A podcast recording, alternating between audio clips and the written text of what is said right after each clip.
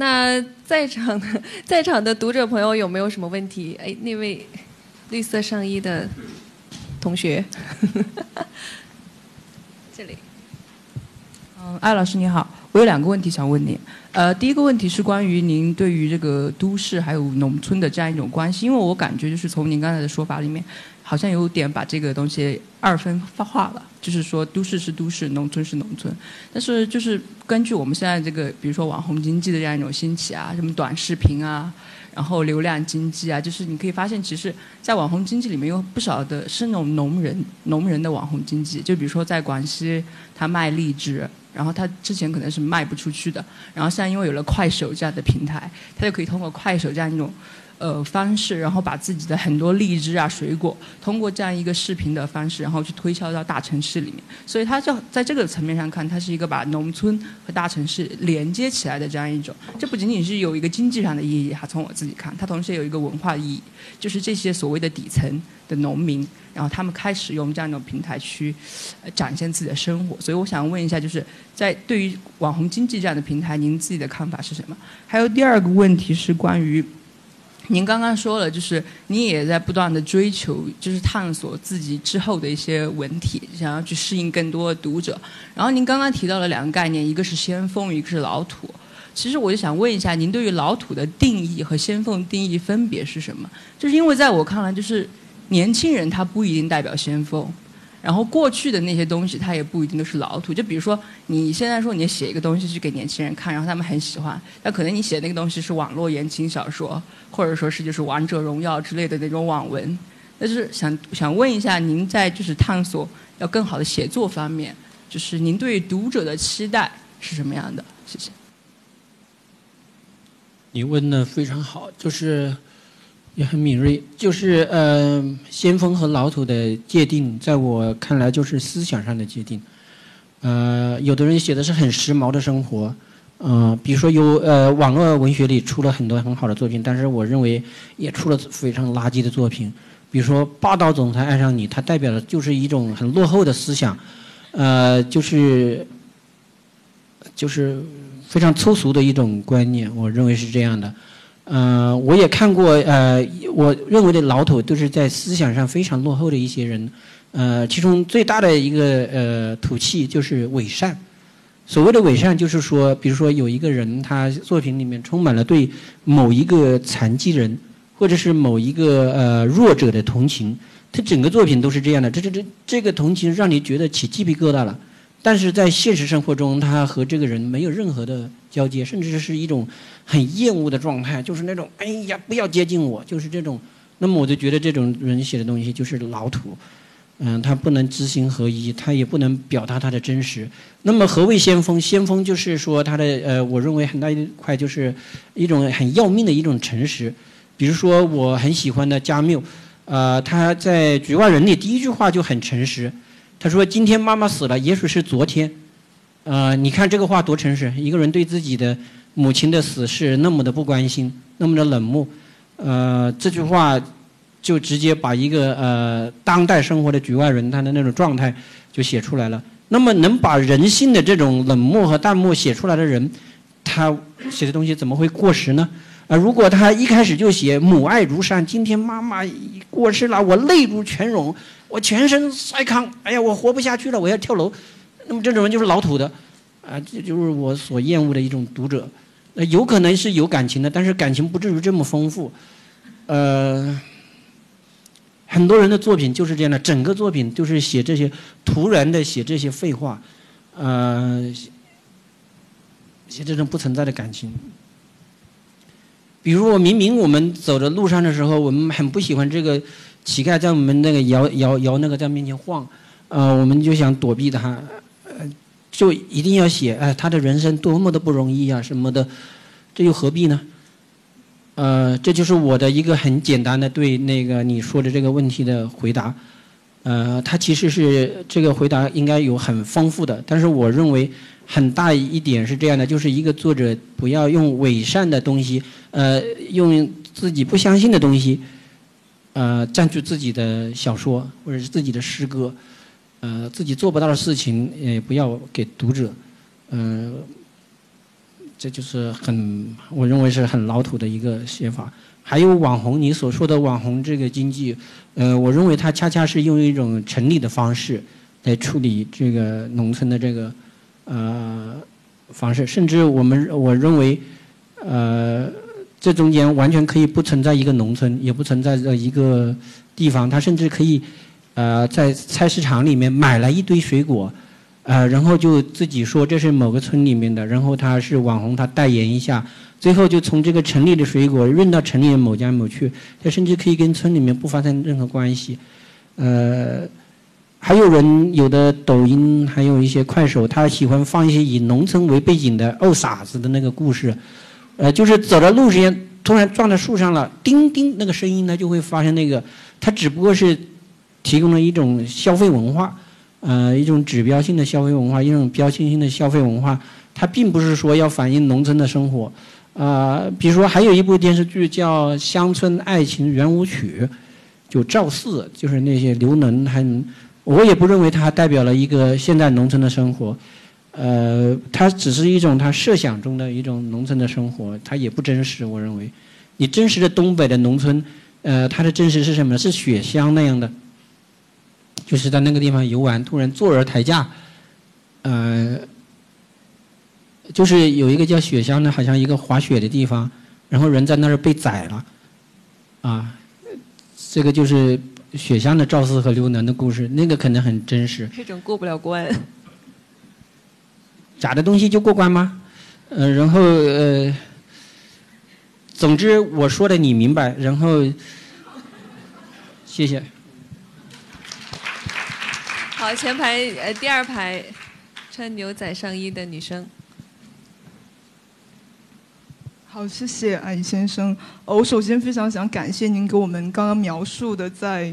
李爱村，然后烧那个树根为火的那种感觉，我都能感觉到那个温度以及对。农村不仅是周围人，包括对那片土地的认同感。那我我有一点想要澄清，因为您刚刚提到说香港有没有农耕的问题啊？当然，香港没有那种经济做田可以供整个城市的，但是其实我们在大埔和上水都有呃农场。然后，如果您有机会，欢迎您去看。而且，其实现在不能说很多，但有部分的年轻人愿意回到农场中。那我的问题是想问您，呃，中国的乡村的消失。它其实是必然，也是一种让我们很哀伤的必然。那这种消失会不会导致中国人对本土的认同感会降低呢？谢谢。嗯，我不知道这个怎么回答。就是嗯，我呃曾经碰见一个学者，他他应该他的乡村应该被拆走了。他的故乡被拆走了，所以他有一点和丧家犬一样的，呃，他他在那儿摊开手，在那儿抱怨，我现在连故乡都没有了，呃，那么当然他只是一个个体上的一个哀伤，呃，有可能是他家因为某一某一个建设我没有细问呐，或者有可能是因为三峡，嗯，给搬迁走了，那所以他出生的地方就不存在了，那么这个也是令人一个惶恐的地方。我也曾经做过这样的一个噩梦。就是我回到那个地方，啊，回到我的老家，发现没有落脚之地，就是跟我母亲的忧虑一样的。呃，在我父亲过世之前，他就把这个房子给抢建出来了，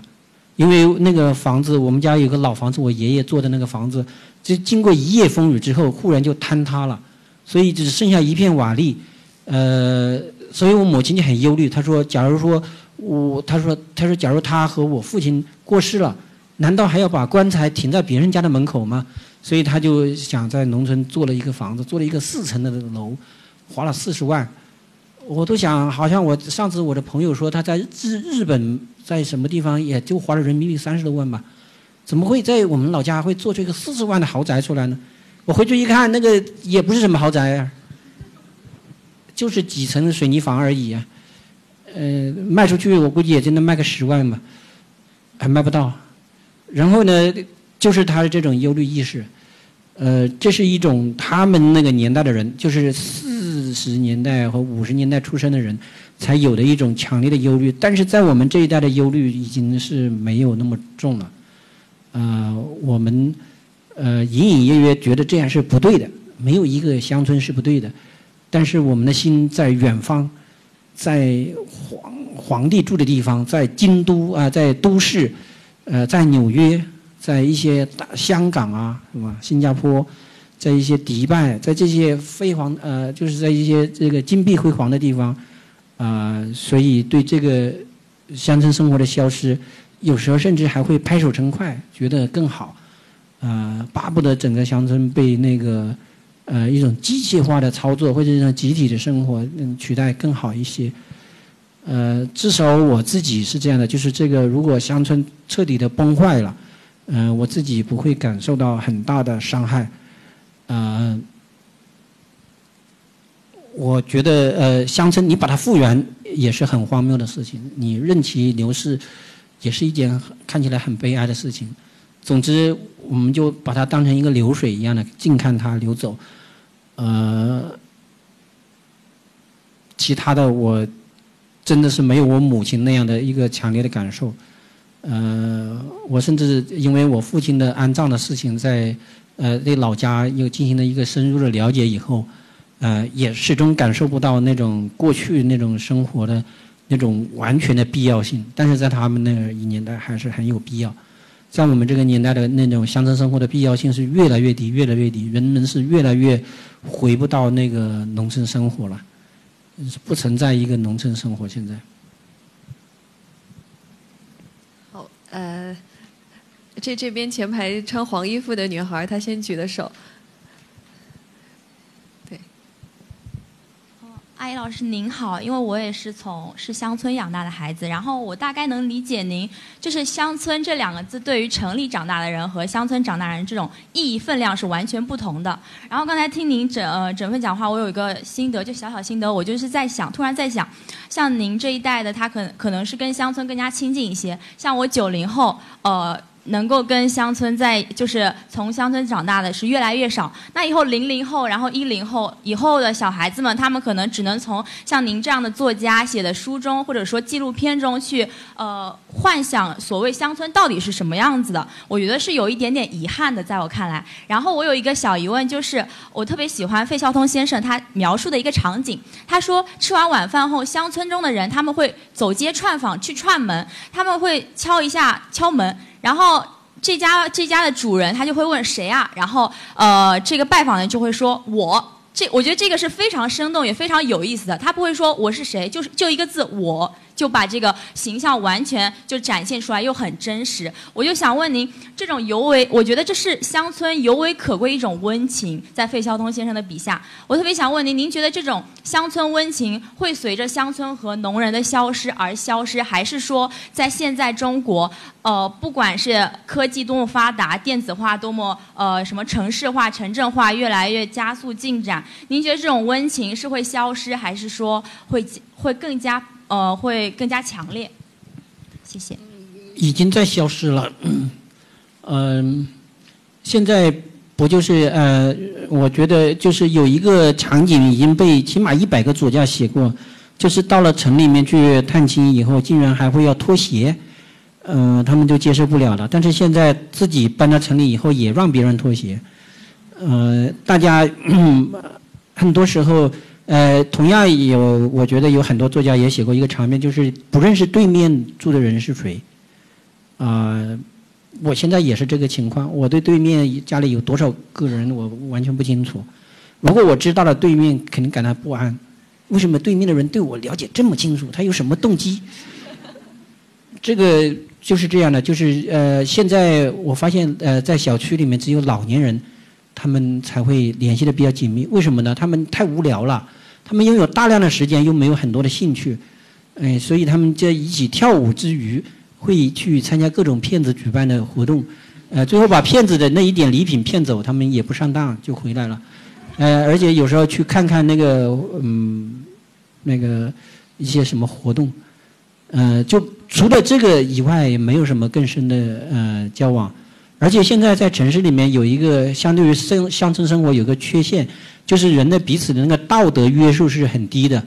嗯，比如说我们在，呃，在地铁里头，呃，我还没有下去，人还没有下去，嗡就上来了，所以你还要退两步再下去。嗯，这是在城市里面是会发生的，因为彼此都不认识。但是在乡村里面，你要这样很没有礼貌的就上来把，呃，不避让的话，大家就会觉得这个人这个人品很坏。那么大家在乡村这个封闭的环境里面，就觉得这个人你不能把女儿嫁给他，也不能借钱给他，他信用是一扫涂地，就是一败涂地。那这个人从此在乡村里面就是过着一个边缘的生活，那道德感很低。啊，但是在城里面就不会存在这个情况。呃，我想交通逆行就逆行，因为没有人管我啊，只有那个摄像头管我，啊我只对摄像头负责。所以呢，有的人会戴个口罩，这个就是道德感就完成了。所以这个乡村它有很大一部分生活就是道德生活。为什么在过去的时候在乡村也没有什么派出所啊，也没有什么呃它的治安那么好呢？就是因为呃大家活在一起要照顾彼此的面子，嗯，这种面子。啊，有时候还能杀人，呃，比如说有的人呃没有结婚，他就呃失身了，呃，这一个女孩子，那么她就嫁不出去，那这个道德很威压很重，但是她维持了整个乡村的那种道德呃这种正常的呃秩序，呃，这个是她比城里的那种生活，我认为更那个有人情味的一个地方，呃，不是说他把一个少女逼死了是有人情味，我是说他。那种呃人和人之间的彼此尊重，呃，你刚才说的就是吃饭的时候，呃，吃完饭去打招呼，去各种各样的，嗯，就是一种很有人情味，而且那种互相的帮助也是很很那个的，也因为在乡村里基本上你没有听说过任任由一家人饿死这种情况发生。好，谢谢。我照顾一下这边的朋友哦，那个穿黑衣服的女孩。阿姨，sorry，阿姨老师你好。呃，刚刚也提到，我跟阿姨老师其实是，就是我跟她来自同一个地方，是来自江西瑞昌。但是我很小的时候就离开那个地方，就是其实我觉得我是一个挺典型的一个例子，就像刚刚那个黄衣服女孩提到的问题一样，就是呃，我们现在的年轻人其实是很少有乡村生活经历的。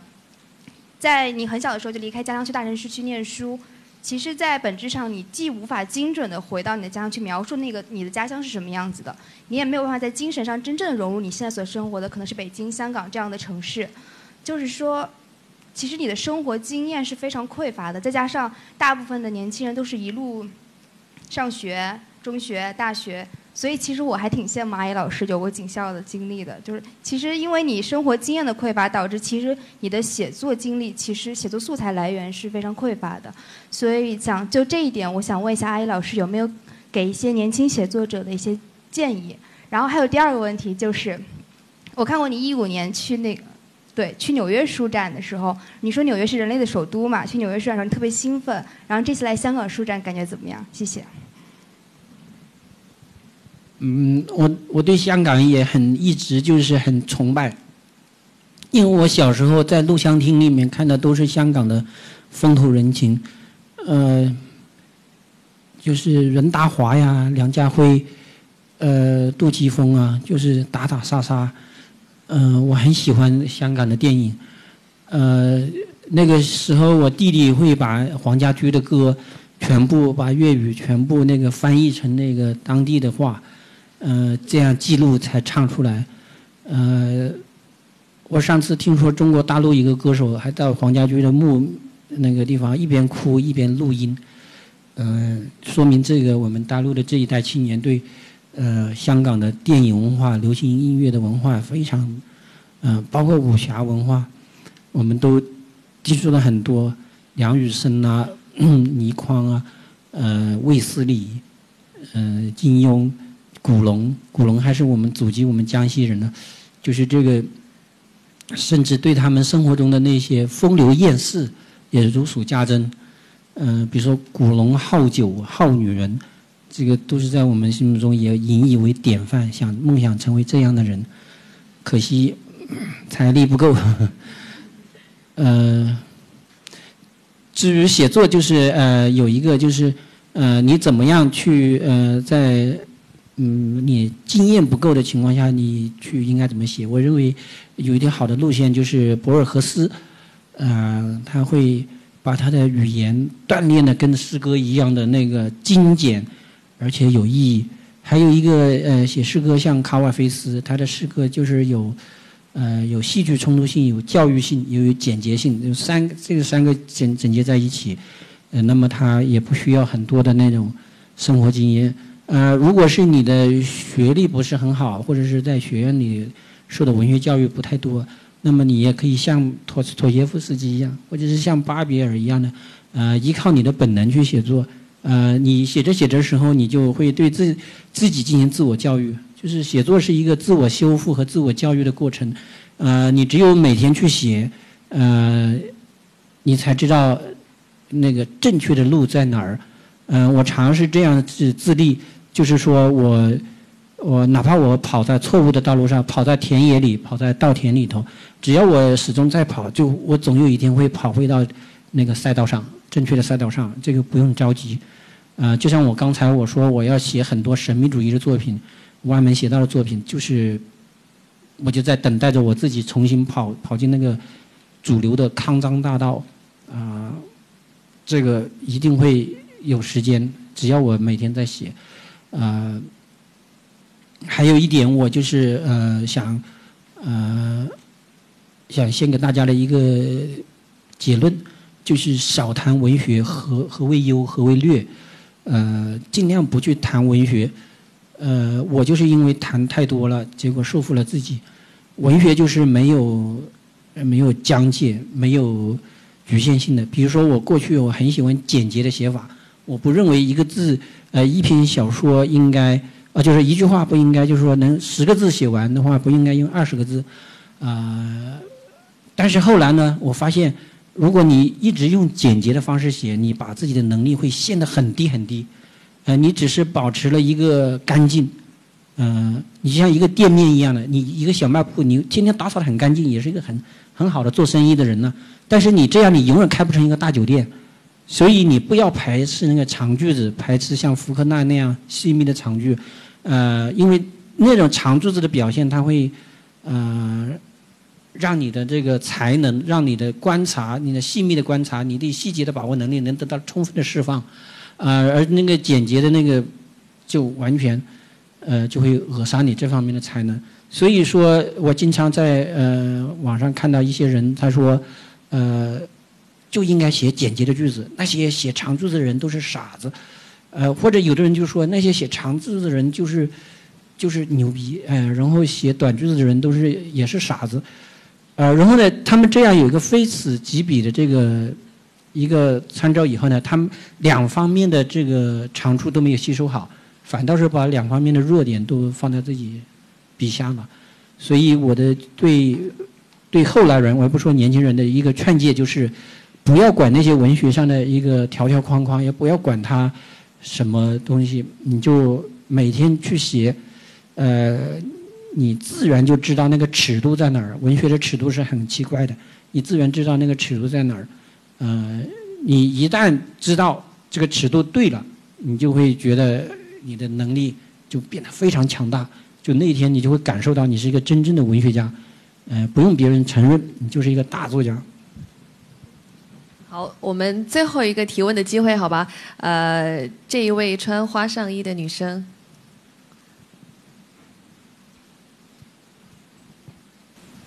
啊，你好，啊，我是啊，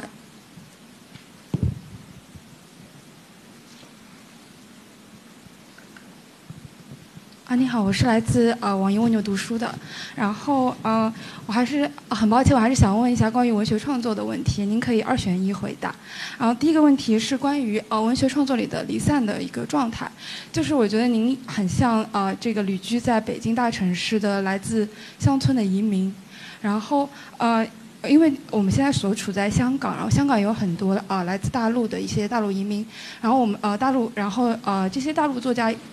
前大陆作家会写一些移民文学，然后呃在香港比较火的有一个作家叫黄锦树，是马华文学，然后他说他在他有一句话啊大概意思是，呃我此刻在台北看到的雨就是我故乡所下的雨，然后啊我我想说在这样的一个我的问题是在这样的一个离散的。就是您，您在乡村，您您对于乡村啊这个环境，因为乡村在你的生活经验中其实已经慢慢消失了。那在这样的一个离散情况下，会不会是在文本当中的重现，就是因为现在很流行写一些乌有史或者是呃未来考古学，就有没有可能是一种乌有的重塑？嗯，然后呃第二个问题是，您刚才提到了来自台湾的伊格言先生，然后在五月底的时候，呃在科大有一场科幻文学的讲座，然后当时呃陈秋帆先生跟伊格言都在场，然后我在现场感觉到一种。呃，相对浓烈的想要将呃科幻文学作为一种类型文学纳入纯文学序列的一种恳切感，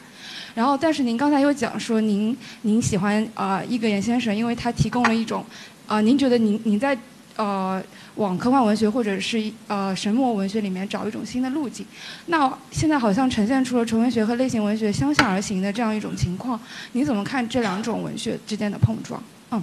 就这样。他说：“您二选一回答就行。”谢谢。我